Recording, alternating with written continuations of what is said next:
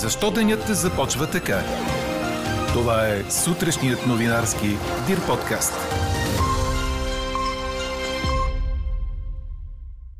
Фирма в България помагала руски оръжейни компании да заобикалят американското ембарго за внос на чипове. Русия се готви да анексира Луганск, Донецк и Херсон. А днес ви питаме. Разпознавате ли шарлатани в политическия живот на България? Пишете ни на подкаст Говори Дирбеге. Добро утро, аз съм Елза Тодорова. Чуйте подкаст новините тази сутрин на 3 май. На много места в страната ще има валежи от дъжд и ще остане облачно, с слаб до умерен вятър. Минималните температури са между 6 и 11 градуса, а максималните ще достигнат 14-19. В планините над 1500 метра ще има валежи от сняг. При вечер валежите ще спрат, а през нощта срещу сряда и облачността ще се разкъса и намалее. Фирма в България е помагала руски оръжейни компании да заобикалят американското ембарго за внос на чипове, разкрива агенция Reuters в свое разследване. В схемата се споменават Димитър и Милан Димитрови, баща и син, обвинени през 2020 в Штатите за незаконен износ на чипове и в пране на пари. Московският бизнесмен Илиас Сабиров през 2015 година получил пакет с повече от 100 чипа, произведени от компания в Тексас. Тя обаче нямала право на експорт за руската страна от 2014. Тогава Москва завзе украинския полуостров Крим и американското правителство започна нови санкции върху износа на Русия. Благодарение на българската фирма посредник обаче чиповете достигнали до Москва, пише Reuters, позовавайки се на американските власти и руски митнически документи. Пред изданието Сабиров и единия от семейство Димитрови отричат обвиненията. Газовият поток по газопровода Ямал Европа, по който се доставя синьо гориво от Русия през Полша за Германия, е възстановен, след като е бил спрян за кратък период. Ямал Европа е транснационална автоматична газопреносна система, действаща от 1999 година. Тя заобикаля Украина и минава през Русия, Беларус и Полша до Германия, свързвайки газовите находища на север от Западен Сибир с потребителите в Европа. С нощи газовите потоци на газ Каскейт показваха, че физическите газови потоци по тръбопровода са спрели. Украинският черноморски град Одеса е бил поразен с нощи от ракетни удари. Има жертви и ранени, според областния управител Максим Марченко. Според Reuters, сред жертвите е и 15-годишно момче. Ракетата поразила жилищна сграда, в която е имало петима души. Агенцията цитира южното командване на украинските въоръжени сили, според което е бил поразен и религиозен храм. В събота руски ракетни удари разрушиха пистата на летището в Одеса, а на 2 май руските сили поразиха важен мост край Черноморския град.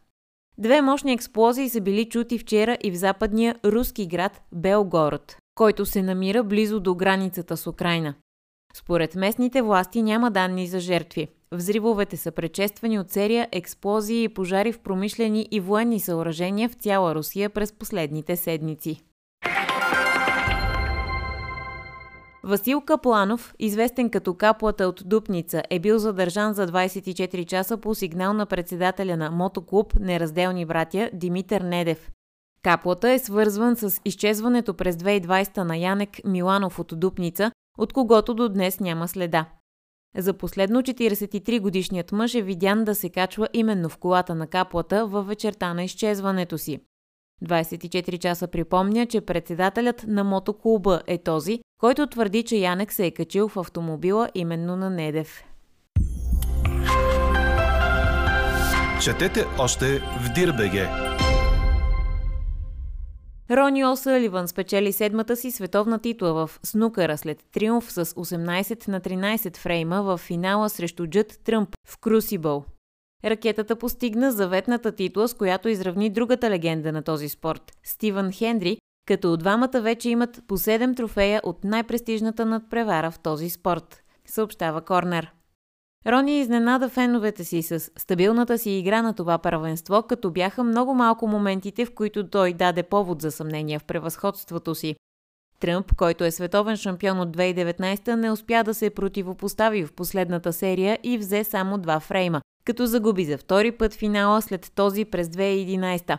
46-годишният О'Съливан става най-възрастният световен шампион, като изпреварва Рей Риердън по този показател. Уелсецът го постигна на 45 през 1978 година. Чухте сутрешния новинарски Дир подкаст. Подробно по темите в подкаста четете в Дирбеге. Какво ни впечатли преди малко?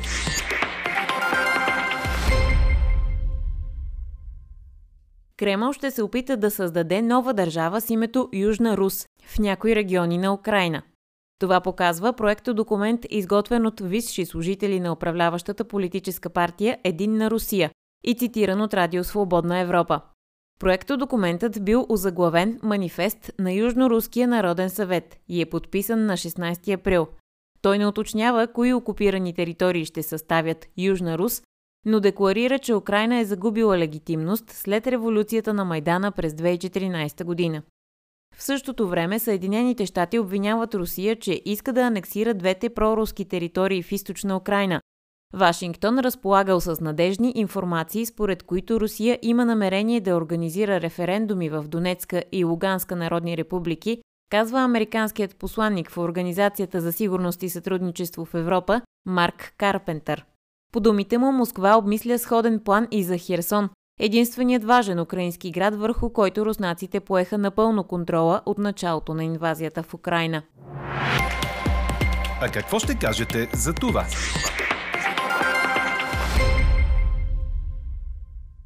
Да не се поддаваме на милитаристските призиви, с които започва всяко кръвопролитие. Да не допуснем страстите от войната да се пренесат у нас. Да не търпим политически шарлатани да ги разпалват за своя употреба.